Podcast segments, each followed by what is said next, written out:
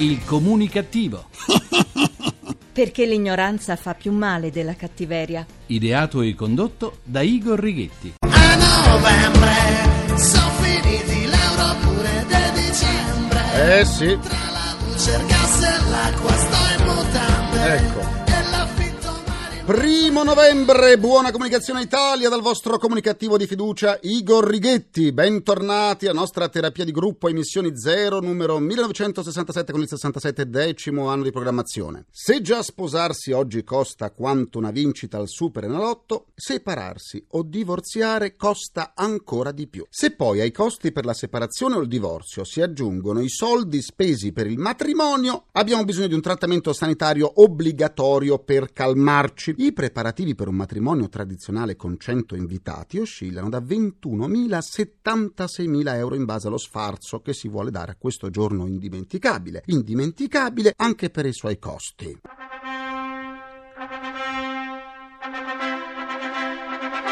Ah, sì, sì, e chi se lo dimentica?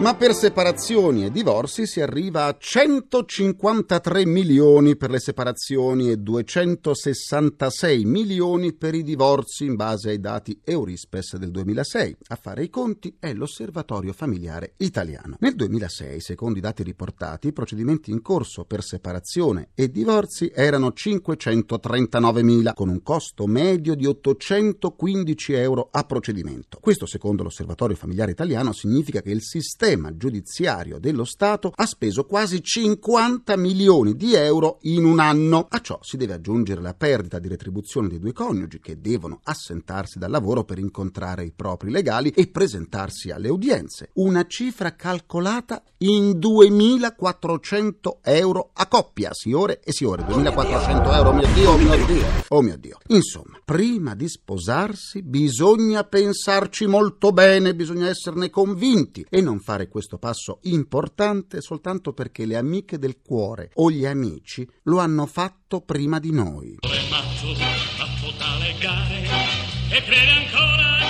È un cuore matto. Cambiamo argomento. In Italia la giustizia è misericordiosa, lo sappiamo bene noi italiani, ma lo hanno imparato molto bene anche tanti delinquenti che da altre nazioni hanno trovato rifugio da noi. E così Vanna Marchi, la ex teleimbonitrice, condannata definitivamente a una pena di poco più di sette anni di carcere per truffa aggravata e bancarotta fraudolenta e da tempo in regime di semilibertà, è ritornata libera. Il giudice del Tribunale di sorveglianza di Milano, accogliendo la richiesta del difensore della ex regina delle televendite, ha concesso alla donna la sospensione dell'esecuzione della pena in attesa dell'affidamento in prova ai servizi sociali. Con la riduzione della Cassazione e l'indulto, la pena residua è arrivata per pochi giorni sotto i tre anni. E pensare che è stato calcolato che siano state circa 300.000 le vittime delle televendite di Vanna Marchi. Madre e figlia devono risarcire le persone alle quali hanno venduto gli amuleti con circa 2 milioni e 300.000 euro. A proposito della vita in carcere, Vanna Marchi ha rilevato che è stata dura. È stata un'esperienza che non dimentico, ha detto, e che non voglio dimenticare. Forse un giorno racconterò. Chissà se è una minaccia, cioè se presto la signora Marchi darà alle stampe un libro sulla sua esperienza da reclusa. E chissà se ci farà anche una canzone, un film, una fiction a puntate, una linea di accessori e un libro di ricette dal carcere. La rivedremo in tv?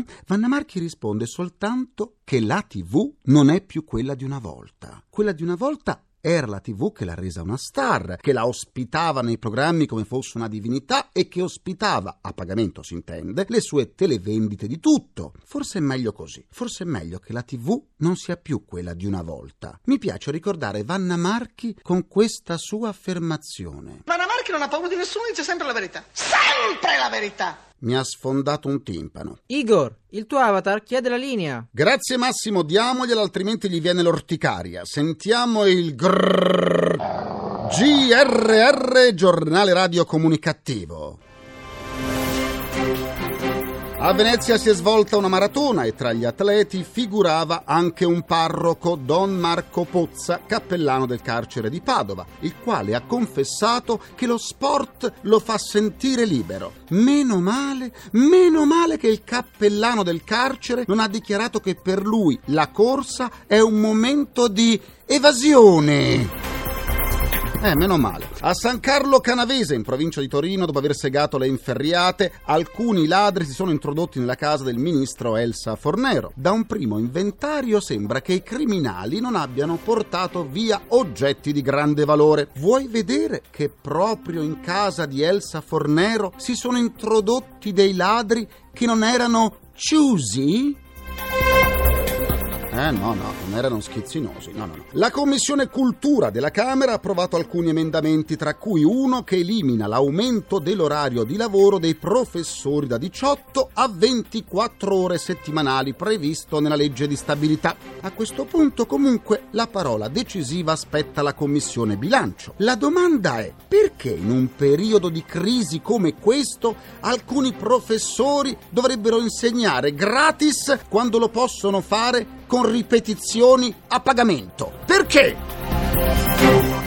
Eh, sì, eh. Per riascoltare le sedute del comunicativo andate sul sito comunicativo.rai.it dove potrete anche scaricarle in podcast. Vi aspetto pure sulla pagina Facebook del comunicativo facebook.com slash il comunicativo. Soffermiamoci ora sull'Italia paese di rifatti. La crisi economica non ha smorzato la voglia di tanti italiani di apparire più belli e più giovani. Secondo il settimanale inglese The Economist, l'Italia è sul podio tra i paesi che ricorrono di più agli interventi estetici. Si è conquistata la medaglia di bronzo occupa il terzo posto, proprio come accade nella classifica dei paesi evasori fiscali. Ma qui siamo in un altro settore, nel settore della bellezza, dove gli interventi di chirurgia estetica segnano un continuo aumento. A scorrere la classifica dei paesi vincitori di questa speciale gara, le sorprese non finiscono con l'Italia al terzo posto. Pensate un po', la Corea del Sud è in testa e udite, udite, la medaglia d'argento è appannaggio della Grecia, paese tra i più postulanti al mondo. Insomma, dai dati pare di capire che più i paesi sono in crisi economica, più i loro abitanti vogliono piacere e piacersi. Resta il fatto che gli italiani sono tra i più rifatti al mondo. Sarebbe divertente, quando una persona ci interessa, vedere le foto di quando era adolescente. Provate a chiederle e poi guardate la reazione. Se vi dice che sono state portate via da un'alluvione, avrete un elemento per dubitare che la sua bocca carnosa o i suoi seni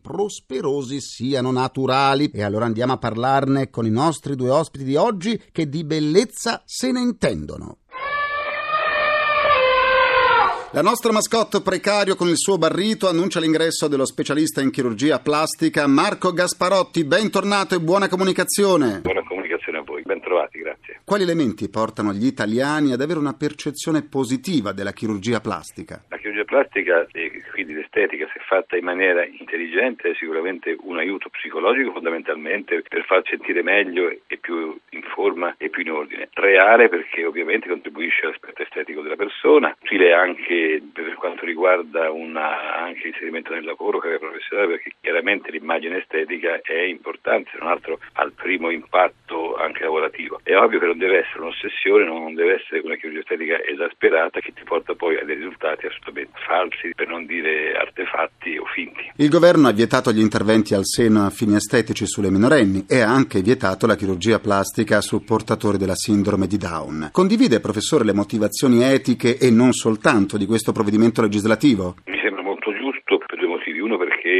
perché una adolescente ancora non è assolutamente matura a capire e ad accettare un impianto protesico al seno anche a fini estetici, a meno che non siano grosse asimmetrie del seno che ov- ovviamente possono creare problemi psicologici e fisici e, e di inserimento anche sociale a queste persone e quelle sono tollerate. Ovviamente non è assolutamente positivo il giudizio sull'impossibilità di operare delle persone affette da sindrome di Down perché li vediamo noi, ci creano problemi, loro onestamente non si vedono, sono felici, quindi perché dobbiamo andare a fare una tra virgolette violenza su una persona? La diffusione degli interventi di chirurgia plastica può portare a sottovalutare le possibili conseguenze degli interventi stessi? Sicuramente la chirurgia estetica è una chirurgia importante, si chiama estetica, ma davanti alla parola estetica esiste la parola chirurgia, quindi è chirurgia bella e buona che va fatta in ambienti qualificati da persone specialiste in chirurgia plastica, ricostruttiva ed estetica, quindi diffidare dai cosiddetti chirurghi estetici dell'ultimo minuto, diffidare da chi ti dice ti opero domani con le analisi non non preoccuparti, ti mando a casa subito, no?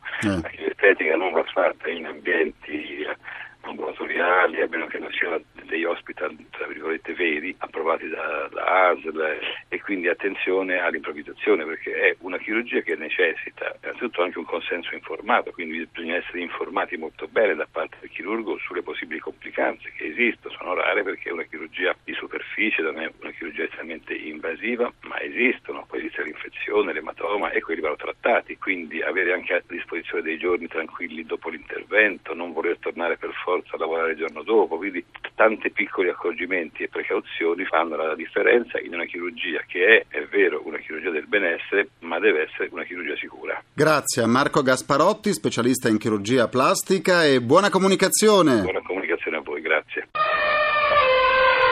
Do la buona comunicazione al medico estetico Giuseppina Ricci. Buona comunicazione a voi. Gli interventi di medicina estetica come le iniezioni di botulino e acido ialuronico al viso per spianare le rughe sono sempre più diffusi. Quando sono opportuni e che cosa occorre considerare prima di scegliere questa metodologia estetica? Nonostante se ne parli a volte demonizzando tali interventi, la realtà è che la tossina botulinica e l'acido ialuronico in mano a professionisti esperti possono migliorare notevolmente l'aspetto di un volto invecchiato male, ossia una pelle super stressata dal sole o dal fumo o a volte soprattutto da grossi dispiaceri. A volte ogni ruga nasconde un dolore e la paziente trae un gran beneficio psicoemotivo da un volto di nuovo fresco e riposato. Però a volte capitano pazienti a cui bisogna dire di no, per le quali è necessario usare molta pazienza per convincerle che basta così, che non c'è altro da fare, che non si può raggiungere la perfezione assoluta senza rischiare di superare quella sottile linea rossa oltre la quale poi si nasconde il ridicolo, il mostruoso o il grottesco. E fortunatamente se anche succedesse oggi si